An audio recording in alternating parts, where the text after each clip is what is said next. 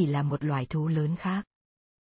Hững manh mối về thời gian, nguyên nhân và phương thức mà loài người chúng ta tách ra thành một loài thú lớn khác bắt nguồn từ ba dạng bằng chứng khác nhau. Phần Y xem xét một số bằng chứng truyền thông thu được từ khảo cổ học nghiên cứu trên các hóa thạch xương và các công cụ còn lưu giữ được, cùng với đó là các bằng chứng mới hơn thu được từ sinh học phân tử. Một vấn đề cơ bản được đặt ra liên quan tới việc liệu có bao nhiêu phần trăm khác biệt trong khoảng cách di truyền giữa loài người và tinh tinh. Điều đó có nghĩa là các gen của chúng ta và loài tinh tinh khác nhau 10, 50 hay 99 phần trăm.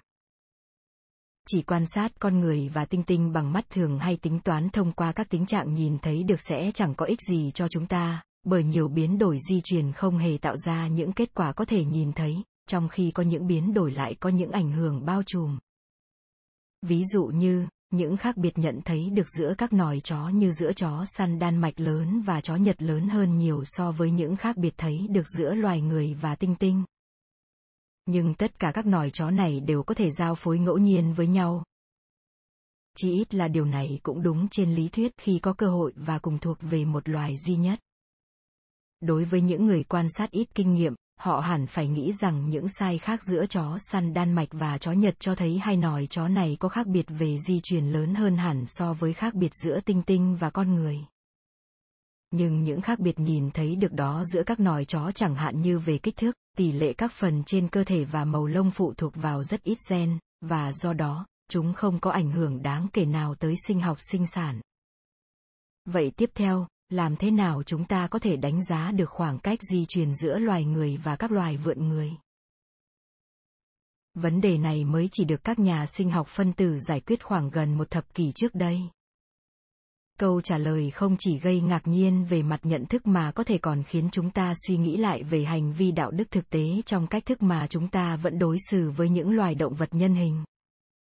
chúng ta sẽ xem xét những khác biệt trong gen giữa người và nhóm động vật nhân hình. Dù cho những khác biệt này giữa các cộng đồng người hiện tại hay giữa những nòi chó vẫn chỉ là vô cùng nhỏ bé, nếu so sánh với những khác biệt giữa những cặp loài có quan hệ gần gũi khác mà thôi. Rõ ràng là, những thay đổi trong một phần nhỏ của hệ thống di truyền ở tinh tinh đã dẫn tới những hệ quả rất to lớn trong hành vi của loài người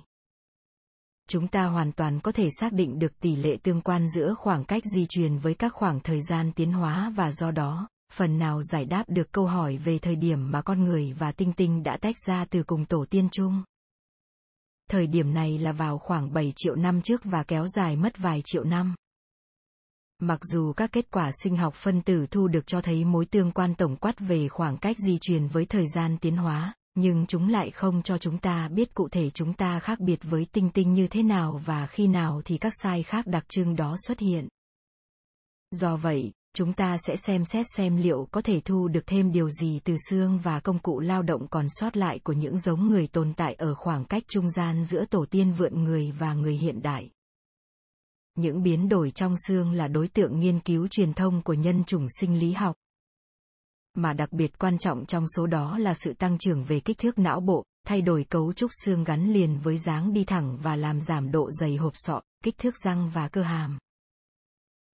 Não bộ lớn của chúng ta chắc chắn phải là điều kiện tiên quyết đối với sự phát triển ngôn ngữ và các phát kiến của loài người. Do đó một số người hẳn sẽ kỳ vọng rằng các bằng chứng hóa thạch sẽ cho thấy mối tương quan gần gũi giữa sự phát triển của kích thước não bộ với mức độ phức tạp của công cụ lao động trên thực tế mối tương quan này không hoàn toàn như vậy đây chính là điều đáng ngạc nhiên và khó hiểu nhất trong quá trình tiến hóa loài người Trải qua hàng chục vạn năm sau khi chúng ta đã đạt được kích thước não bộ phát triển nhất, các công cụ bằng đá vẫn rất thô sơ. Chỉ khoảng 40.000 năm trước đây, người Neanderthal đã có não bộ thậm chí còn lớn hơn não bộ của người hiện đại nhưng công cụ lao động của họ chẳng có chút đột phá hay mang tính nghệ thuật nào cả. Người Neanderthal vẫn chỉ là một loài trong số các loài thu lớn. Thậm chí hàng vạn năm sau khi một vài quần thể người đã đạt được cấu trúc xương gần giống với người hiện đại, công cụ lao động của họ vẫn rất đơn giản như của người Neanderthal. Những nghịch lý này càng làm sâu sắc thêm kết luận thu được từ các bằng chứng sinh học phân tử. Trong số phần trăm ít ỏi khác biệt về gen giữa người với tinh tinh, chắc hẳn phải có số phần trăm còn nhỏ nhoi hơn không quyết định tới hình dạng bộ xương nhưng lại tạo nên những đặc điểm khác biệt của con người trong sáng tạo, nghệ thuật và những công cụ lao động phức tạp. Ít ra là ở châu Âu, những đặc điểm này đã bất ngờ xuất hiện vào thời điểm người Cro-Magnon thay thế người Neanderthal. Đó chính là thời điểm khi chúng ta bắt đầu tách ra thành một loài khác trong số các thú lớn. Cuối phần y, chúng ta sẽ dự đoán xem điều gì trong những thay đổi trên đã khởi động cho sự phát triển vượt bậc của chúng ta để đạt tới vị thế loài người ngày nay. Chương 1 Truyền thuyết về ba loài tinh tinh Nếu có dịp ghé qua vườn bách thú, bạn hãy quan sát một chuồng vượn nhé. Bạn hãy thử hình dung rằng những chú vượn trong chuồng hầu như không có lông trên cơ thể và ở một chuồng bên, tưởng tượng là những con người bình thường nhưng chẳng may không biết nói và cũng không có áo quần. Giờ bạn thử đoán xem những chú vượn này và chúng ta có hệ gen giống nhau tới mức nào. Chẳng hạn, theo bạn đoán thì một chú tinh tinh có hệ gen giống với con người 10%, 50% hay 99%. Sau đó, hãy tự hỏi tại sao chúng ta trưng bày những con vượn kia trong chuồng thú, sử dụng những con thuộc nhóm động vật nhân hình khác trong các thử nghiệm y học trong khi chúng ta không thể làm vậy với chính mình. Giả sử như hệ gen của tinh tinh giống với loài người tới 99%, và rằng sự khác biệt mấu chốt giữa loài người và tinh tinh chỉ phụ thuộc vào một số ít gen. Liệu bạn còn đồng tình với việc nhốt tinh tinh vào chuồng thú và sử dụng chúng làm vật thí nghiệm? Hãy nghĩ tới những con người bất hạnh do bị thiểu năng trí tuệ, không có khả năng giải quyết các vấn đề, tự chăm sóc bản thân, cũng như giao tiếp, thiết lập các mối quan hệ xã hội và cảm nhận nỗi đau của bản thân còn kém hơn loài vượn. Vậy thì lý lẽ nào ngăn cấm việc thử nghiệm y học trên những con người bất hạnh đó thay vì trên các chú vượn? Có lẽ bạn sẽ trả lời rằng vượn chỉ là loài động vật còn con người là con người, thế là đủ. Bất kể hệ gen của một loài động vật nào đó giống với chúng ta tới mức nào, và bất kể rằng nó có khả năng giao tiếp xã hội hay cảm nhận nỗi đau hay không, thì chúng ta vẫn không nên áp dụng chuẩn mực đạo đức vẫn đối xử với loài người cho loài đó. Rõ ràng đây chỉ là một ý kiến chủ quan nhưng ít ra nó lại là một câu trả lời cố hữu mà chúng ta chẳng dễ gì gạt bỏ. Trong trường hợp này, việc tìm hiểu các mối quan hệ tổ tiên sẽ không thu được bất cứ hệ quả đạo đức nào, nhưng vẫn sẽ thỏa mãn trí tò mò của chúng ta về nguồn gốc của loài người bất cứ xã hội, loài người nào cũng khao khát tìm hiểu về cội rễ của mình và thỏa mãn khao khát đó bằng cách tự tưởng tượng ra một câu chuyện về tạo hóa. Truyền thuyết ba loài tinh tinh là một câu chuyện về tạo hóa trong thời đại chúng ta. Trong suốt hàng thế kỷ, rõ ràng là chúng ta đã biết một cách tương đối vị trí của mình trong giới động vật. Hiển nhiên con người là một loài động vật có vú, nhóm động vật có những đặc trưng như có lông tóc hay khả năng chăm sóc con trong lớp động vật có vú, con người rõ ràng thuộc bộ linh trưởng, nhóm động vật gồm khỉ có đuôi và không đuôi. Chúng ta có chung rất nhiều tính trạng vốn chỉ có ở các linh trưởng mà không có ở đa số các loài thú còn lại, chẳng hạn như móng tay và móng chân dẹt thay vì móng vuốt, tay có khả năng cầm nắm, ngón cái đối diện với bốn ngón còn lại, và cơ quan sinh dục được nằm tự do chứ không cố định vào phần bụng. Cho đến thế kỷ 2, một bác sĩ người Hy Lạp tên là Galen đã nhận định chính xác vị trí tương đối của con người trong tự nhiên khi ông giải phẫu rất nhiều loài động vật và phát hiện ra rằng khỉ giống với chúng ta nhất ở những đặc điểm như nội tạng, cơ, hệ mạch máu và cấu trúc xương. Trong bộ linh trưởng, quả thật chúng ta gần với họ khỉ không đuôi. Bao gồm vượn, đười ươi, gorilla, bà và tinh tinh hơn so với khỉ có đuôi có thể dẫn chứng bằng một đặc điểm dễ nhận thấy nhất là người cũng không có đuôi. Cũng rất rõ ràng rằng, vượn là loại động vật nhân hình khác biệt nhất vì chúng có kích thước nhỏ và đôi tay rất dài còn đười ươi, tinh tinh, gorilla và người có quan hệ gần gũi với nhau hơn. Nhưng quả thực việc nghiên cứu sâu hơn về những mối quan hệ này làm nảy sinh những khó khăn không lường hết được. Một cuộc tranh cãi khoa học gay gắt đã nổ ra xoay quanh ba vấn đề cần giải đáp sau đây. 1. Cây chủng loại phát sinh chi tiết trong đó nêu ra mối quan hệ giữa loài người và các loài động vật nhân hình hiện đang còn tồn tại và đã tuyệt chủng sẽ trông như thế nào. Ví dụ như loài động vật nhân hình đang sinh sống nào là họ hàng gần nhất với chúng ta. 2. Vào thời điểm nào chúng ta và họ hàng đang sống gần gũi nhất đó, bất kể đó là loài động vật nhân hình nào, vẫn cùng chung trong một nguồn gốc. 3. Phần nào trong hệ gen của chúng ta giống với loài họ hàng gần nhất đó? Trước tiên, ta thấy rất dễ hiểu khi kết luận rằng việc so sánh hình thái giải phẫu có thể đưa ra câu trả lời cho ba câu hỏi trên. Con người trông rất giống với tinh tinh và gorilla, nhưng cũng tồn tại khác biệt ở những đặc điểm dễ thấy như bộ não lớn, dáng đi thẳng, ít lông trên cơ thể cũng như ở một số đặc điểm khó phân biệt khác. Tuy nhiên, qua những kiểm tra kỹ lưỡng hơn, những đặc điểm giải phẫu đó không còn mang tính xác thực tuyệt đối. Dựa trên việc đánh giá những đặc điểm giải phẫu nào là quan trọng nhất và cách giải thích các đặc điểm này ở từng người mà các nhà sinh học đã đưa ra những quan điểm khác nhau. Trong đó, quan điểm thiểu số là chúng ta có quan hệ gần nhất với đười ươi, còn tinh tinh và gorilla đã rẽ nhánh trong cây chủng loại phát sinh trước khi chúng ta tách ra khỏi tổ tiên chung cùng với đười ươi. Còn quan điểm đa số thì lại cho là chúng ta gần với tinh tinh và gorilla nhất, còn tổ tiên của đời ươi đã sớm tách ra và tiến hóa theo hướng khác. Theo quan điểm đa số, hầu hết các nhà sinh học nghĩ rằng gorilla và tinh tinh giống nhau hơn là giống với chúng ta, điều đó chứng tỏ rằng chúng ta đã tách ra trước khi gorilla và tinh tinh bắt đầu tách biệt. Kết luận này phản ánh quan niệm phổ biến cho rằng có thể gộp gorilla và tinh tinh vào một nhóm động vật nhân hình, trong khi con người là một loài khác biệt. Tuy nhiên, cũng có thể giả thiết rằng chúng ta sở dĩ trông khác biệt là vì tinh tinh và gorilla không biến đổi nhiều kể từ khi chúng vẫn còn có chung tổ tiên với chúng ta. Trong khi đó, chúng ta đã thay đổi rất nhiều ở một số đặc điểm quan trọng và dễ thấy như dáng đi thẳng và bộ não lớn. Trong trường hợp đó, loài người có thể gần nhất với gorilla, hay loài người có thể gần nhất với tinh tinh, hoặc loài người, gorilla và tinh tinh có quan hệ gần gũi tương đương nhau trong toàn thể hệ gen. Vì vậy, các nhà giải phẫu học tiếp tục tranh luận về câu hỏi thứ nhất, chi tiết về cây chủng loại phát sinh của con người. Bất kể chúng ta thiên về quan điểm nào, các nghiên cứu giải phẫu vẫn không thể đưa ra đáp án cho câu hỏi thứ hai và thứ ba về thời điểm tách biệt và khoảng cách di truyền của con người so với động vật nhân hình. Tuy vậy, về cơ bản các bằng chứng hóa thạch lại có thể trả lời các câu hỏi về cây tổ tiên chính xác và về thời điểm tách biệt nhưng chúng vẫn không thể trả lời câu hỏi về khoảng cách di truyền. Vì thế nếu chúng ta có nhiều dạng hóa thạch, chúng ta có thể hy vọng tìm thấy hàng loạt các hóa thạch về người nguyên thủy và hàng loạt các hóa thạch khác về tinh tinh khởi thủy hội tụ về một tổ tiên chung khoảng 10 triệu năm trước, và rồi bản thân tổ tiên này lại hội tụ về hàng loạt hóa thạch gorilla khởi thủy từ 12 triệu năm trước.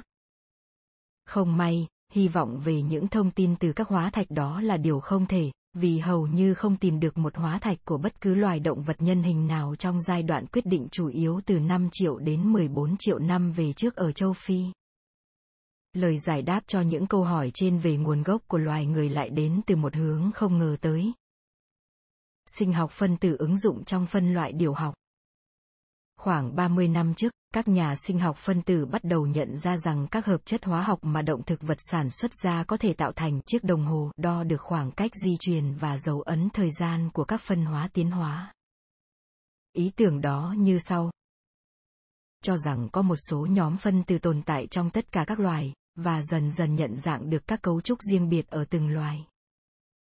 nhận định xa hơn nữa cho rằng những cấu trúc này thay đổi một cách chậm chạp qua hàng triệu năm bởi các đột biến di truyền được, và tốc độ của các thay đổi này là như nhau ở mọi loài. Hai loài xuất phát từ cùng một tổ tiên chung có thể khởi đầu với các dạng phân tử hoàn toàn giống nhau do được thừa hưởng từ tổ tiên ban đầu. Nhưng những đột biến sau đó có thể xảy ra một cách hoàn toàn độc lập và tạo ra những khác biệt về cấu trúc phân tử của hai loài có thể phân hóa từ từ. Nếu chúng ta biết có bao nhiêu thay đổi về cấu trúc xảy ra trong thời gian trung bình một triệu năm, chúng ta có thể sử dụng các khác biệt hiện nay trong cấu trúc phân tử của hai loài thân thuộc như một chiếc đồng hồ để tính toán thời gian cần thiết cho một loài tổ tiên chung phân hóa thành hai loài riêng biệt. Chẳng hạn như ai đó, từ các bằng chứng hóa thạch, biết rằng sư tử và hổ đã tách khỏi nhau cách đây khoảng 5 triệu năm. Giả sử các phân tử trong sư tử có cấu trúc giống tới 99% cấu trúc của các phân tử tương tự ở hổ và chỉ khác nhau có 1% mà thôi. Nếu một ai đó tiếp theo lấy ra một cặp loài chưa hề biết tới trong lịch sử hóa thạch và tìm ra rằng chúng khác biệt nhau tới 3% đồng hồ phân tử có thể nói rằng chúng đã phân hóa từ khoảng 3 lần của 5 triệu năm tức là 15 triệu năm trước. Sự đơn giản hóa như trong hình mẫu vừa rồi mới chỉ mang tính lý thuyết, kiểm chứng tính đúng đắn của nó trong thực tiễn đòi hỏi một nỗ lực rất lớn từ các nhà sinh học. Có bốn việc cần phải tiến hành trước khi có thể ứng dụng chiếc đồng hồ phân tử kia trong thực tiễn. Các nhà khoa học phải tìm ra những phân tử phù hợp nhất, tìm ra cách nhanh chóng đo được các thay đổi trong cấu trúc của chúng, chứng minh rằng đồng hồ chạy với tốc độ ổn định. Ví dụ, các cấu trúc phân tử có thực sự tiến hóa với tốc độ như nhau ở mọi loài như các nhà khoa học đang nghiên cứu và xác định tốc độ này là bao nhiêu. Khoảng trước năm 1970, các nhà sinh học phân tử đã giải quyết được hai vấn đề đầu tiên trong số các vấn đề trên. Phân tử phù hợp nhất được chứng minh chính là axit deoxyribonucleic. Viết tắt là ADN, loại vật chất rất nổi tiếng theo James Watson và Francis Crick chứng minh là có cấu trúc chuỗi xoắn kép, qua đó đã tạo nên một cuộc cách mạng trong nghiên cứu di truyền. ADN được tạo thành từ hai mạch và là chuỗi cực kỳ dài, mỗi đơn phân là một trong bốn dạng cấu trúc nhỏ mà trình tự sắp xếp của chúng trong chuỗi quy định tất cả các thông tin di truyền được truyền đạt từ cha mẹ tới con cái. Một phương pháp nhanh chóng dùng để đo các biến đổi trong cấu trúc ADN đó là trộn lẫn ADN của hai loài sau đó xác định nhiệt độ biến tính các sợi ADN lai này và tính xem nhiệt độ này giảm đi bao nhiêu độ so với nhiệt độ biên tính của ADN một loài đơn lẻ. Phương pháp này thường được gọi là lai ADN. Nó cho thấy khi nhiệt độ biến tính bị hạ thấp một độ C, viết tắt là T bằng một độ C, nghĩa là các phân tử ADN của hai loài khác nhau khoảng 1%. Vào những năm 1970, hầu hết các nhà sinh học phân tử và phân loại học đều không mấy quan tâm tới công việc của nhau. Trong số ít các nhà phân loại học đánh giá cao sức mạnh tiềm tàng của kỹ thuật lai ADN có Charles Sibley, một nhà điều học sau này đã trở thành giáo sư điều học và là giám đốc bảo tàng Peabody về lịch sử tự nhiên tại Yale. Phân loại chim là một lĩnh vực khó vì khả năng bay quyết định rất nhiều đặc điểm giải phẫu quan trọng. Chim có nhiều cách bắt côn trùng giữa không trung và kết quả là những loài chim có ổ sinh thái tương tự nhau thì có xu hướng mang đặc điểm giải phẫu giống nhau bất kể tổ tiên của chúng là gì. Ví dụ như, kền kền châu Mỹ có hình dạng và hành vi giống với kền kền ở cựu thế giới nhưng các nhà sinh học lại chỉ ra rằng kền kền châu Mỹ có họ hàng gần với cò còn kền kền ở cựu thế giới. 4 thì gần gũi với loài diều hâu và những nét giống nhau giữa chúng là do có lối sống tương tự nhau. Năm 1973, thất bại với những phương pháp cổ điển còn hạn chế trong việc xác định mối quan hệ cần được giải đáp giữa các loài chim, Sibley và John A. Tellerquist đã quay lại với đồng hồ ADN, một trong số những ứng dụng sinh học phân tử cập nhật và hiện đại nhất cho phân loại học. Mãi tới năm 1980, Sibley và A.H. Mới sẵn sàng công bố nghiên cứu của họ. Nghiên cứu này cuối cùng đã áp dụng đồng hồ ADN để phân tích quan hệ của khoảng 1.700 loài chim gần 1 phần 5 số loài chim hiện có. Mặc dù thành quả nghiên cứu mà Sibley và A.H. Thu được là to lớn, nhưng ban đầu nó đã gây ra nhiều tranh cãi vì chỉ có rất ít các nhà khoa học có hiểu biết đủ sâu trong nhiều lĩnh vực để có thể hiểu được kết quả đó. Sau đây là một số phản hồi thường thấy mà tôi nghe được từ các đồng nghiệp của mình. Tôi phát ốm khi nghe mấy thứ vớ vẩn đó. Tôi sẽ không quan tâm tới những gì hai người đó nói nữa đâu. Một nhà giải phẫu học phương pháp của hai người thì ổn đấy nhưng sao lại có người thích cái công việc phân loại chim nhàm chán đó nhỉ? Một nhà sinh học phân tử thú vị đây, nhưng kết luận của họ cần phải được kiểm tra lại bằng nhiều phương pháp khác nữa thì chúng ta mới có thể tin được. Một nhà tiến hóa kết luận của họ là sự thật bị phát giác, tốt nhất là mọi người nên tin.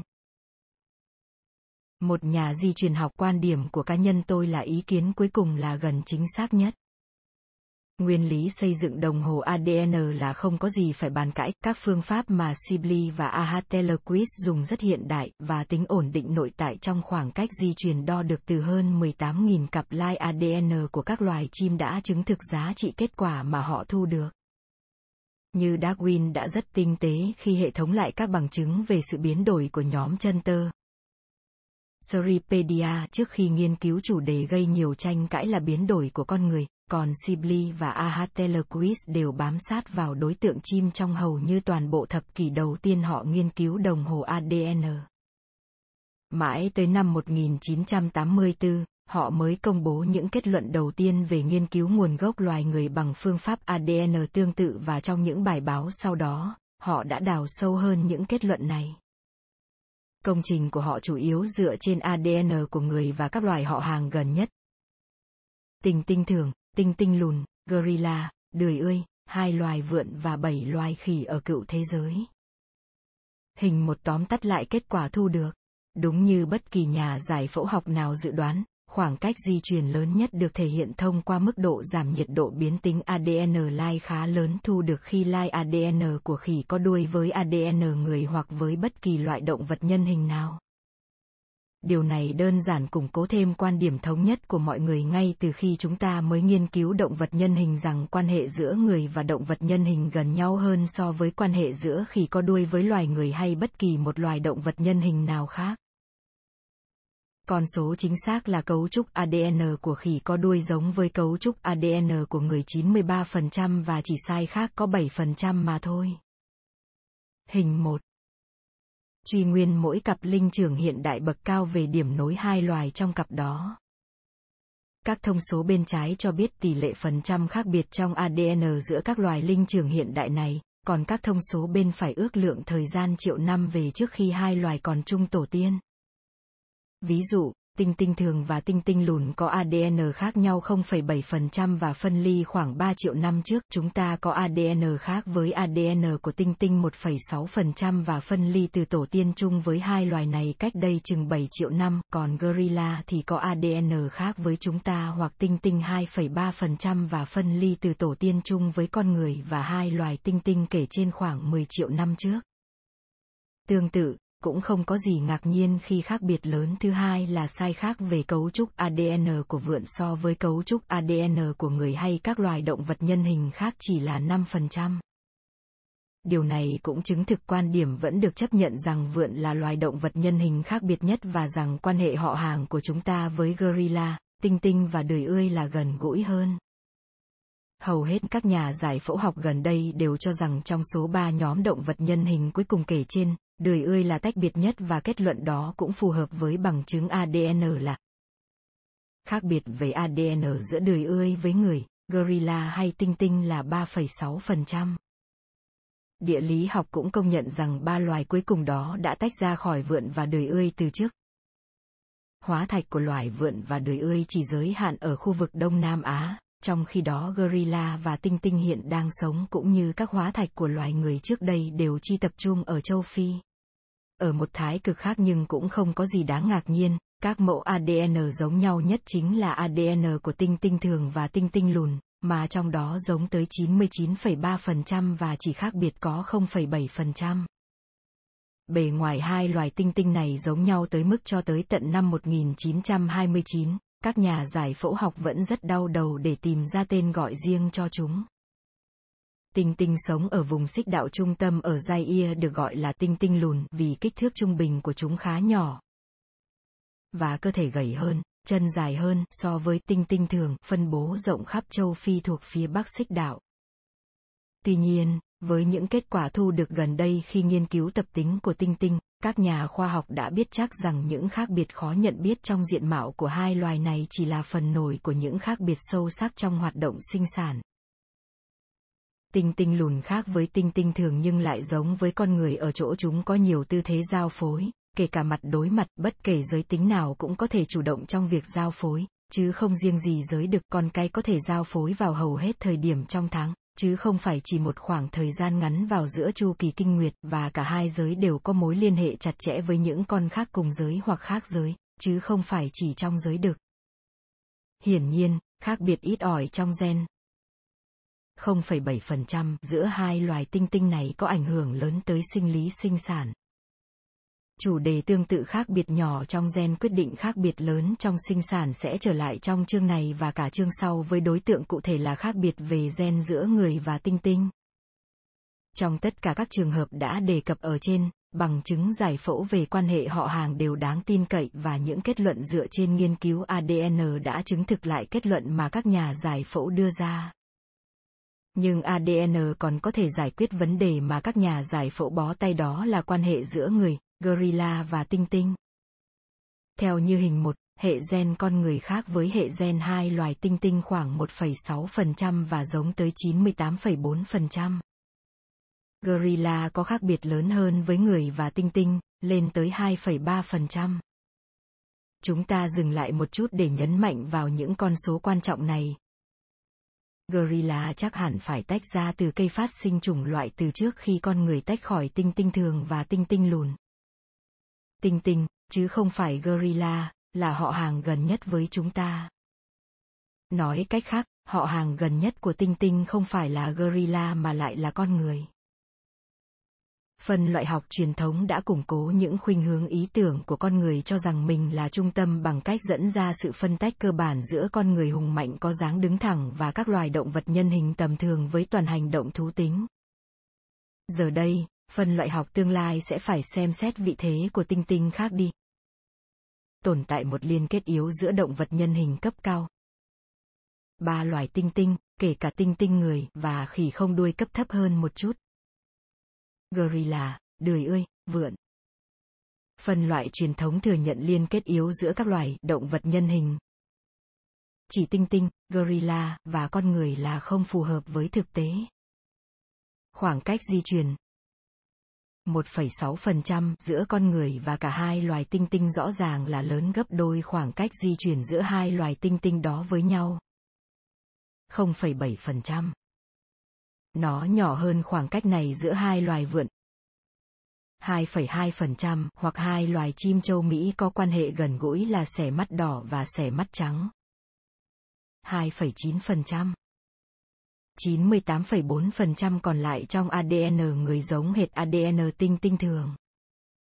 Ví dụ, hemoglobin chủ yếu của người, tức là một loại protein vận chuyển oxy làm cho máu có màu đỏ, có 287 đơn vị thì tất cả các đơn vị này đều giống với hemoglobin của tinh tinh. Xét trên khía cạnh này cũng như hầu hết các khía cạnh khác thì chúng ta chỉ là một loài tinh tinh thứ ba và những gì phù hợp với tinh tinh thường và tinh tinh lùn thì cũng phù hợp với chúng ta. dáng đứng thẳng, não bộ lớn, khả năng ngôn ngữ, có ít lông trên cơ thể, hoạt động sinh sản đặc biệt là những đặc trưng quan trọng có thể thấy được phân biệt chúng ta với hai loài tinh tinh kia và đều chỉ do 1,6% bộ mã di truyền của chúng ta quyết định.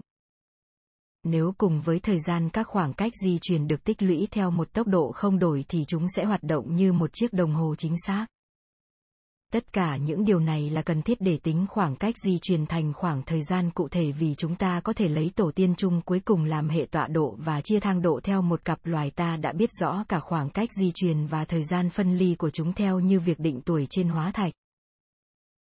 Trên thực tế, ta có thể xác định khoảng cách di truyền cho các linh trưởng cao cấp theo hai hệ quy chiếu độc lập. Một mặt, theo các bằng chứng hóa thạch, vượn phân ly từ động vật nhân hình vào khoảng 25 triệu tới 30 triệu năm trước và giờ đây ADN của chúng khác với của chúng ta 7,3%. Mặt khác, đười ươi phân ly từ tinh tinh và gorilla vào khoảng giữa 12 triệu tới 16 triệu năm trước và hiện nay, ADN đười ươi khác với ADN người 3,6%. So sánh hai ví dụ này ta sẽ thấy có sự nhân đôi thời gian tiến hóa, vì một loài phân ly từ 12 triệu đến 16 triệu tới 25 triệu đến 30 triệu năm về trước, từ đó dẫn tới sự nhân đôi khoảng cách di truyền. 3,6 tới 7,3% khác biệt trong ADN. Do đó, đồng hồ ADN của động vật nhân hình cao cấp chạy tương đối ổn định. Với các hệ quy chiếu đó, Sibley và Ahatelquist đã ước lượng khoảng thời gian tương ứng cho tiến hóa nhân loại. Vì khoảng cách di truyền giữa chúng ta và tinh tinh 1,6% bằng khoảng một nửa khoảng cách di truyền giữa đười ươi và tinh tinh. 3,6%, chúng ta ắt hẳn phải tách ra từ 6 triệu tới 8 triệu năm về trước. Như vậy, con đường tiến hóa của loài người và các loài tinh tinh khác đã phân ly vào khoảng 6 triệu tới 8 triệu năm trước. Tương tự, gorilla tách ra từ tổ tiên chung với ba loài tinh tinh. Kể cả chúng ta, khoảng 9 triệu năm trước còn tinh tinh lùn và tinh tinh thường phân ly khoảng 3 triệu năm trước. Trái lại, vào năm 1954, năm thứ nhất đại học, khi tôi học nhân chủng học tự nhiên, sách giáo khoa lại in rằng con người phân ly từ động vật nhân hình ở thời điểm từ 15 triệu tới 30 triệu năm trước. Do đó, đồng hồ ADN luôn ủng hộ kết luận gây tranh cãi vốn được rút ra khi sử dụng nhiều đồng hồ phân tử khác theo phương pháp phân tích trình tự axit amin của protein, ADN ti thể, ADN gen giả globin. 5. Các đồng hồ này đều cho thấy con người chỉ có một lịch sử ngắn dưới dạng khác biệt với động vật nhân hình, ngắn hơn rất nhiều so với điều mà các nhà nhân chủng học từng giả thuyết. Những kết quả này phản ánh điều gì về vị trí của con người trong thế giới động vật? Các nhà sinh học phân loại sinh vật sống theo bậc phân loại, sinh vật trong cùng một bậc ít phân hóa với nhau so với bậc kế tiếp. Loài phụ, loài, chi, họ, liên họ, bộ, lớp, ngành. Bách khoa toàn thư Britannica và các sách giáo khoa sinh học khác mà tôi có đều cho rằng người và động vật nhân hình thuộc cùng bộ linh trưởng, liên họ Hominoidae nhưng thuộc về các họ khác nhau là họ Homidae và họ Pongidae. Nghiên cứu của Sibley và Ahatelquist có thay đổi cách thức phân loại này hay không còn phụ thuộc vào quan điểm lý luận của việc phân loại. Các nhà phân loại học cổ điển đã nhóm các loài vào cùng bậc cao hơn bằng cách đánh giá theo chủ quan tầm quan trọng của các khác biệt giữa các loài. Những nhà phân loại học này xếp con người vào một họ riêng do con người có các tính trạng chức năng đặc biệt như não lớn và đứng bằng hai chân và cách phân loại này không phụ thuộc vào phép đo khoảng cách di truyền. Tuy nhiên, một trường phái khác của phân loại học, phân loại học di truyền, cho rằng việc phân loại phải thật khách quan và thống nhất, dựa trên khoảng cách di truyền hoặc thời điểm tách biệt. Các nhà phân loại học theo trường phái này đều thống nhất rằng xẻ mắt trắng và xẻ mắt đỏ cùng thuộc chi vireo, nhiều loài vượn thuộc chi hai lơ bết. Song các thành viên trong mỗi cặp loài cùng chi này có tỷ lệ khác nhau về di truyền lớn hơn so với sự khác biệt di truyền giữa người với hai loài tinh tinh và chúng đã tách nhau trong cây tiến hóa từ trước. Trên cơ sở đó, con người không thể thuộc về riêng một họ hoặc thậm chí một chi mà phải thuộc về cùng một chi với tinh tinh thường và tinh tinh lùn. Vì tên chi Homo của chúng ta được đưa ra trước, theo quy định về danh pháp động vật, nó sẽ được ưu tiên hơn tên chi pen của hai loài tinh tinh kia. Do đó, trên trái đất ngày nay, không chỉ có một mà có tới ba loài trong chi Homo đó là tinh tinh thưởng Homo troglodyte, tinh tinh lùn Homo paniscus và tinh tinh thứ ba tức là con người Homo sapien. Vì gorilla chỉ khác chúng ta và hai loài tinh tinh này đôi chút, vậy nên cũng tương đối hợp lý khi coi gorilla là loài thứ tư trong chi Homo. Ngay cả một số nhà phân loại học đồng tình với trường phái phân loại học di truyền cũng vẫn có thể theo thuyết loài người trung tâm và việc xếp người với tinh tinh vào cùng một chi hiển nhiên là rất khó chấp nhận đối với họ. Tuy nhiên, chắc chắn là nếu lúc nào đó tinh tinh nghiên cứu phân loại học di truyền hoặc các nhà phân loại học ngoài trái đất ghé thăm và đánh giá các cư dân của trái đất, họ sẽ dễ dàng chấp nhận cách phân loại mới này. Các gen cụ thể nào đã tạo nên sự khác biệt giữa con người và tinh tinh? Trước khi chúng ta xem xét câu trả lời này, chúng ta cần phải hiểu ADN vật chất di truyền của chúng ta là gì. Nhiều ADN hay hầu hết ADN của con người có chức năng chưa được biết đến và có thể chúng chỉ là phế thải phân tử. Các phân tử ADN được nhân lên nhưng lại mất đi chức năng ban đầu và quá trình chọn lọc tự nhiên đã không loại bỏ chúng khỏi cơ thể con người vì những phân tử này hoàn toàn vô hại. Trong số các ADN có chức năng đã biết ở người, các chức năng chính thường liên quan tới các chuỗi axit amin dài gọi là protein. Một số protein xác định tạo nên cấu trúc cơ thể.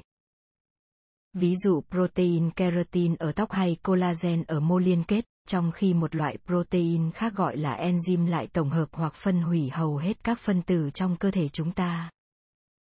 Trình tự của các phân tử nhỏ thành phần, Các bazơ nucleotide trong ADN quy định trình tự các axit amin trong phân tử protein của chúng ta. Một số dạng ADN khác trong cơ thể còn thực hiện chức năng điều hòa sinh tổng hợp protein. Những đặc điểm dễ thấy và dễ nghiên cứu về mặt di truyền ở người thường được tạo thành từ các protein đơn lẻ và do các gen đơn lẻ quy định. Chẳng hạn, hemoglobin loại protein vận chuyển oxy trong máu người mà tôi đã đề cập tới bao gồm hai chuỗi axit amin, mỗi chuỗi do một đoạn ADN đơn lẻ. Một gen đơn mã hóa. Hai gen này được nhận dạng là không có chức năng nào khác ngoại trừ việc mã hóa cho cấu trúc hemoglobin và từ đó làm cho máu người có màu đỏ. Khẩu phần ăn hay cường độ hoạt động thể dục của bạn có thể ảnh hưởng tới lượng hemoglobin cơ thể bạn sinh ra nhưng không ảnh hưởng tới cấu trúc của nó. Đó chỉ là trường hợp đơn giản nhất nhưng còn có những gen ảnh hưởng tới nhiều tính trạng có thể nhìn thấy được. Ví dụ, sự rối loạn di truyền tiền định hay còn gọi là bệnh tai sai gây nên nhiều bất thường trong hoạt động cũng như trong giải phẫu. Hành động kỳ quặc, cơ thể cứng đờ, da vàng, đầu phát triển không bình thường và các thay đổi khác. Chúng ta biết rằng trong trường hợp này tất cả những ảnh hưởng nhận biết được đều bắt nguồn từ những thay đổi của một enzyme do gen tai sai mã hóa nhưng chúng ta chưa biết thật chính xác quá trình đó diễn ra như thế nào vì enzyme đó có mặt trong nhiều mô của cơ thể và phân giải hầu hết các thành phần tế bào, do vậy việc thay đổi nó sẽ tạo nên hiệu ứng lan rộng và có thể gây tử vong. Trái lại, một số tính trạng như chiều cao của người trưởng thành lại do nhiều gen và các yếu tố môi trường. Ví dụ chế độ dinh dưỡng khi còn nhỏ cùng quy định. Trong khi các nhà khoa học hiểu rõ về chức năng của rất nhiều gen mã hóa cho các protein đơn lẻ đã biết, chúng ta vẫn chỉ biết rất ít về chức năng của các gen có liên quan tới những dấu hiệu được cho là hết sức phức tạp, chẳng hạn như phần lớn các hành vi. Thật là ngớ ngẩn khi nghĩ rằng những dấu hiệu đặc biệt của con người như nghệ thuật, ngôn ngữ hay mâu thuẫn chỉ phụ thuộc vào một gen đơn lẻ. Khác biệt trong hành vi giữa các cá nhân phụ thuộc nhiều vào các tác động to lớn từ môi trường và thật khó mà biết được gen đóng vai trò gì trong những khác biệt đó. Tuy nhiên, dường như khoảng cách di truyền có liên quan tới sự khác nhau cố định trong hành vi của người và tinh tinh mặc dù chúng ta vẫn chưa biết được chính xác các gen quyết định sự khác nhau đó. Chẳng hạn, khả năng ngôn ngữ, vốn chỉ có ở con người chứ không phải ở tinh tinh, chắc chắn phụ thuộc vào sự khác biệt trong các gen quy định hộp phát âm và hệ thống thần kinh. Một tinh tinh nhỏ tuổi lớn lên trong nhà một nhà tâm lý học cùng với lũ trẻ đồng lứa của gia đình trông vẫn giống một con tinh tinh và không thể học nói hay đi thẳng. Nhưng liệu có đúng là khả năng một cá nhân lớn lên có thể thông thạo tiếng Anh hoặc tiếng Hàn là không phụ thuộc vào gen mà chỉ phụ thuộc vào môi trường ngôn ngữ thời thơ ấu như đã được chứng minh qua khả năng ngôn ngữ của đứa trẻ Hàn Quốc nhưng được bố mẹ nói tiếng Anh nuôi dưỡng.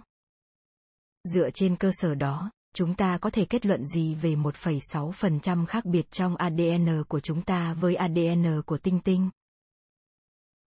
Chúng ta đều biết rằng các gen chính quy định hemoglobin của người không hề khác nhau, và một số gen xác định khác cũng chỉ khác biệt đôi chút. Trong số 6 chuỗi protein đã được nghiên cứu tới nay ở người và tinh tinh thường, chỉ có 5 trong số 1271 axit amin là khác nhau, một trong protein cơ được gọi là myoglobin, một trong chuỗi hemoglobin nhỏ được gọi là chuỗi delta và ba trong một enzyme có tên là anhydride hóa carbonic. Nhưng chúng ta vẫn chưa biết đoạn nào trong ADN của người đã tạo nên sự khác biệt chủ yếu. Sẽ được đề cập từ chương 2 tới chương 7 giữa người và tinh tinh là những khác biệt về kích thước não bộ, đặc điểm giải phẫu xương chậu và hộp phát âm, các cơ quan sinh dục, lượng lông tóc, chu kỳ kinh nguyệt ở phụ nữ, giai đoạn dậy thì và các đặc điểm khác. Những sai khác quan trọng đó hiển nhiên là không bắt nguồn từ những khác biệt trong năm axit amin đã được xác định cho tới ngày nay. Hiện tại, tất cả những gì chúng ta biết chắc là nhiều phần trong ADN người không có ý nghĩa gì và ít nhất trong số 1,6% khác biệt giữa người với tinh tinh, có phần nào đó không có ý nghĩa và các khác biệt quan trọng về chức năng hẳn phải do một phần nhỏ chưa xác định trong số 1,6% khác biệt đó quy định. Trong số những khác biệt ít ỏi đó của ADN người, một số sai khác có ảnh hưởng lớn tới cơ thể chúng ta hơn các khác biệt khác. Trước tiên, Hầu hết các axit amin của protein đều do ít nhất 3 trình tự bazơ nucleotide trong ADN quy định. Những thay đổi trong các bazơ nucleotide từ một trình tự ban đầu sang trình tự thay thế nó là những đột biến câm. Chúng không tạo ra bất kỳ thay đổi nào trong trình tự axit amin của phân tử protein. Thậm chí khi một thay đổi trong một bazơ làm thay thế một axit amin này bằng một axit amin khác, thì một số axit amin nhất định vẫn có tính chất hóa học rất giống nhau, hoặc nằm trên các vị trí tương đối không nhạy cảm của protein. Nhưng các phần khác của protein lại mang tính sống còn đối với chức năng của nó. Thay thế một axit amin trong một phần như vậy bằng axit amin khác không có tính chất hóa học tương tự thường sẽ gây ra hậu quả rõ rệt. Chẳng hạn, bệnh hồng cầu hình liềm thường dẫn tới tử vong, bệnh này là do một thay đổi trong tính tan của hồng cầu người, thay đổi này lại là do thay thế một trong số 287 axit amin, mà trong đó chỉ thay thế một trong số 3 nucleotide quy định axit amin đó. Tuy nhiên, thay đổi nhỏ này lại dẫn tới việc thay một axit amin mang điện âm bằng một axit amin không mang điện, từ đó làm biến đổi điện tích trên toàn bộ phân tử hemoglobin trong khi chúng ta không biết các gen hay bazơ nucleotide cụ thể nào đóng vai trò quan trọng tạo nên những khác biệt rõ rệt giữa người với tinh tinh, có nhiều tiền lệ cho thấy một hoặc một số gen cùng gây ra ảnh hưởng lớn. Tôi chỉ đề cập tới nhiều khác biệt lớn và rõ nét giữa các bệnh nhân tai sai và người bình thường. Tất cả các khác biệt này dường như đều xuất phát từ thay đổi đơn lẻ của một enzyme. Đó là ví dụ về khác biệt giữa các cá thể cùng loài. Đối với khác biệt giữa các loài họ hàng, chúng ta có thể lấy những loài cá Chichilid hồ Victoria châu Phi làm ví dụ. Chichilid bao gồm nhiều loài động vật thủy sinh thường gặp, trong đó khoảng 200 loài cùng sống trong hồ Victoria và tại đó, chúng tiến hóa từ một tổ tiên duy nhất trong suốt 200.000 năm qua. Thói quen dinh dưỡng của 200 loài đó khác xa nhau giống như giữa hổ và bò. Một số loài ăn tảo, số khác ăn cá khác loài, cũng có loài ăn ốc sên, sinh vật phù du, bắt côn trùng hay rỉa vảy cho các cá khác hoặc có loài đặc biệt ăn phôi cá đang được ấp. Nhưng ADN đã qua nghiên cứu của tất cả các loài Chicholid ở hồ Victoria đều chỉ khác nhau 0,4% mà thôi. Vì thế, biến đổi từ cá săn ốc sên thành cá ăn thịt nhũ nhi của các loài cá khác chắc hẳn đòi hỏi ít đột biến về gen hơn so với việc biến đổi từ động vật nhân hình thành người những phát hiện mới về khoảng cách di truyền giữa chúng ta và tinh tinh liệu còn có ý nghĩa nào lớn hơn việc trả lời cho câu hỏi mang tính kỹ thuật về danh pháp phân loại có thể, ý nghĩa quan trọng nhất mà nó mang lại chính là cách nghĩ của chúng ta về vị trí của con người và khỉ không đuôi trong vũ trụ. Những cái tên không đơn thuần là các chi tiết kỹ thuật mà nó còn thể hiện và tạo nên thái độ. Để kiểm chứng, tối nay, bạn hãy thử gọi vợ, chồng bạn là cưng hay đồ đần với cùng một giọng điệu xem sao. Những phát hiện mới này không chỉ ra chúng ta nên nghĩ gì về người và khỉ không đuôi nhưng, như trong cuốn nguồn gốc các loài của darwin, những phát hiện mới có thể ảnh hưởng tới việc chúng ta thực sự nghĩ thế nào và có lẽ chúng ta sẽ phải mất nhiều năm để điều chỉnh lại thái độ của mình.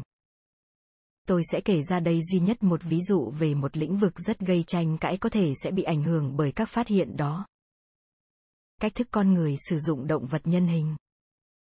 Hiện nay, chúng ta luôn tâm niệm có một sự khác biệt cơ bản giữa động vật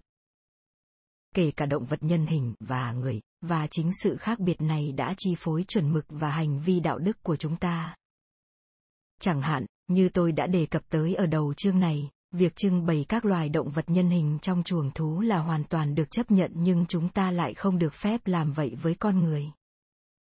Tôi tự hỏi dư luận sẽ cảm thấy thế nào khi đọc bảng tên bên ngoài chuồng tinh tinh trong sở thú để là homo troglodyte. Tuy nhiên nếu như không có nhiều người quan tâm tới các loài động vật nhân hình trong sở thú thì hẳn sẽ có càng ít nguồn hỗ trợ tài chính hơn cho những nỗ lực bảo tồn động vật nhân hình trong tự nhiên. Tôi cũng đã đề cập ở trên rằng người ta hoàn toàn tán thành sử dụng động vật nhân hình chứ không phải con người làm thí nghiệm mặc cho chúng có chấp nhận các thí nghiệm gây chết vì mục đích nghiên cứu y học hay không. Động cơ cho hành động này rõ ràng là vì động vật nhân hình rất giống chúng ta về mặt di truyền. Chúng cũng chịu ảnh hưởng của nhiều loại bệnh như chúng ta và cơ thể của chúng cũng phản ứng tương tự với các sinh vật gây bệnh đó. Vì thế, các thí nghiệm trên động vật nhân hình giúp cải thiện phương thức điều trị bệnh cho con người tốt hơn hẳn các thí nghiệm trên các đối tượng khác. Sự lựa chọn mang tính đạo đức này còn tạo ra một vấn đề phức tạp hơn cả việc nhốt những loài động vật nhân hình vào chuồng thú. Xét đến cùng, chính chúng ta cũng thường giam hàng triệu phạm nhân trong điều kiện còn tồi tệ hơn chuồng thú nhưng xã hội không bao giờ chấp nhận việc lấy con người ra làm vật thí nghiệm thay động vật để nghiên cứu y học, cho dù những thí nghiệm gây chết người thực hiện với chính con người sẽ mang lại cho các nhà khoa học những thông tin giá trị hơn nhiều so với cùng các thí nghiệm ấy thực hiện với tinh tinh. Nhưng các thí nghiệm trên người do các bác sĩ Đức Quốc xã tiến hành ở các trại tập trung luôn bị coi là dã man nhất trong số các tội ác của Đức Quốc xã. Tại sao việc tiến hành các thí nghiệm đó trên tinh tinh thì lại được phép? Trong thang tiến hóa từ vi khuẩn tới người, chúng ta phải xác định xem từ đâu hành vi tàn sát trở thành tội giết người và từ đâu hành vi ăn uống trở thành tục ăn thịt người. Hầu hết mọi người đều đưa ra những mối liên hệ đó giữa loài người và tất cả các loài khác. Tuy nhiên, chỉ có số ít người là ăn chay, không chịu ăn bất kỳ loại thịt nào. Nhưng vẫn sẵn sàng ăn thực vật. Và ngày càng có nhiều người tham gia vào đội ngũ ít ỏi những người ủng hộ cho quyền động vật, phản đối thử nghiệm y học trên động vật hay chỉ ít là trên một số động vật nhất định. Chuyển biến này đặc biệt hướng tới đối tượng thử nghiệm là chó, mèo và linh trưởng, ít quan tâm tới chuột và nhìn chung không đả động tới côn trùng và vi khuẩn. Nếu chuẩn mực đạo đức tạo nên sự phân biệt hà khắc giữa người và các loài khác thì rõ ràng rằng chúng ta có một chuẩn mực chỉ dựa trên tính ích kỷ ngông cuồng mà không màng tới những luân lý cao hơn. Nếu thay vào đó, chuẩn mực của chúng ta tạo nên sự phân biệt dựa trên trí tuệ siêu việt, quan hệ xã hội và khả năng cảm nhận nỗi đau thì nó sẽ khó có thể đánh bại cái chuẩn mực tất cả hoặc không có gì cả vốn liên hệ con người với các loài động vật khác. Đáng lẽ ra, những áp đặt đạo đức khác nhau nên áp dụng vào việc nghiên cứu các loài khác nhau. Có thể chính thói ích kỷ ngông cuồng của con người khi thoát khỏi cái vỏ bọc mới sẽ lại ủng hộ cho các đặc quyền của những loài có quan hệ gần nhất với con người. Chúng ta có thể đặt ra một trường hợp khách quan dựa trên những quan điểm mà tôi đã nêu trên. Trí tuệ, quan hệ xã hội là tinh tinh và gorilla đáng được chúng ta coi trọng về mặt đạo đức khi đối xử với chúng hơn hẳn côn trùng và vi khuẩn nếu có loài động vật nào đó cần được bảo vệ khỏi bị lạm dụng trong các thử nghiệm y học gần đây thì loài đó không gì khác chính là tinh tinh. Trường hợp của tinh tinh gây ra một tình thế tiến thoái lưỡng nan về mặt đạo đức trong các thử nghiệm trên động vật vì loài này đang có nguy cơ tuyệt chủng. Trong trường hợp này, thử nghiệm y học không chỉ giết chết các cá thể mà còn đe dọa tiêu diệt cả một loài điều này không có nghĩa là nhu cầu nghiên cứu là mối đe dọa duy nhất đối với các quần thể tinh tinh hoang dại. Sự tàn phá ổ sinh thái và bắt giữ tinh tinh đưa về sở thú cũng là những đe dọa nghiêm trọng khác. Nhưng chỉ riêng nhu cầu nghiên cứu cũng đã là một hiểm họa nghiêm trọng rồi. Mâu thuẫn đạo đức này còn được đề cập tới với tầm nhìn xa hơn. Người ta giết một số tinh tinh hoang dại chỉ để bắt sống một con. Thường là con non được mẹ bế rồi lấy nó làm vật thí nghiệm, các nhà sinh y học hầu như chẳng giúp gì trong cuộc đấu tranh để bảo tồn các quần thể tinh tinh hoang dại cho dù họ có muốn bảo vệ chúng đi chăng nữa, và những con tinh tinh dùng làm vật thí nghiệm thường bị nhốt trong chuồng dưới những điều kiện khắc nghiệt. Con tinh tinh đầu tiên mà tôi biết bị đem ra thí nghiệm, nó bị cho nhiễm loại virus gây chết, đã làm yếu rồi bị nhốt riêng trong nhiều năm cho tới chết trong một cái chuồng rất nhỏ mà không có bất kỳ đồ chơi nào hết bên trong Viện Y tế Quốc gia Hoa Kỳ. Nhân giống tinh tinh trong chuồng nuôi để phục vụ nghiên cứu là trái với những nỗ lực cứu vãn các quần thể tinh tinh đang bị tiêu diệt trong tự nhiên. Nhưng vấn đề này chẳng hề bị lên án như hành động nô lệ hóa trẻ em da đen sau khi luật cấm buôn bán nô lệ da đen được ban hành tại Mỹ vào thế kỷ 19. Tại sao con người có thể thí nghiệm trên Homo troglodyte mà không được làm trên Homo sapien? Trái lại, làm sao chúng ta có thể nói với những bậc cha mẹ có con cái sắp chết vì những căn bệnh vốn đã được thử nghiệm trên tinh tinh rằng con họ giờ đây không có ý nghĩa bằng tinh tinh? Rốt cuộc, chúng ta toàn xã hội chứ không riêng gì các nhà khoa học sẽ phải đưa ra sự lựa chọn khó khăn. Chắc chắn rằng, cách nhìn nhận của chúng ta về người và động vật nhân hình sẽ dẫn tới quyết định của chúng ta cuối cùng thay đổi trong thái độ của chúng ta với động vật nhân hình sẽ đóng vai trò quan trọng quyết định liệu những loài này có thể tồn tại trong tự nhiên hiện nay những quần thể của chúng đang bị đe dọa chủ yếu là do sự tàn phá ổ sinh thái rừng mưa nhiệt đới tại châu Phi và châu Á, cùng với việc bắt giữ hợp pháp và cả phi pháp và cả sự giết chóc. Nếu hiện thực này cứ thế tiếp diễn, gorilla cao nguyên, đười ươi, vượn mũ nồi, vượn Claus và có thể một số loài động vật nhân hình khác sẽ chỉ còn tồn tại trong vườn thú trước khi những đứa trẻ của ngày hôm nay kịp vào đại học. Sẽ là không đủ nếu chúng ta chỉ giao giảng cho các vị lãnh đạo ở Uganda, Zaire và Indonesia về bổn phận đạo đức của họ là phải bảo tồn các loài động vật nhân hình hoang dã trên đất nước họ. Nếu chúng ta với tư cách là loài tinh tinh thứ ba cho rằng hai loài tinh tinh còn lại đáng được bảo vệ thì chính những người ở những nước giàu hơn sẽ phải chịu hầu hết chi phí bảo vệ đó. Từ quan điểm này về riêng nhóm động vật nhân hình, tác động mạnh mẽ nhất mà gần đây chúng ta học được từ truyền thuyết về ba loài tinh tinh chính là việc loài người cảm thấy thế nào khi thanh toán hóa đơn đó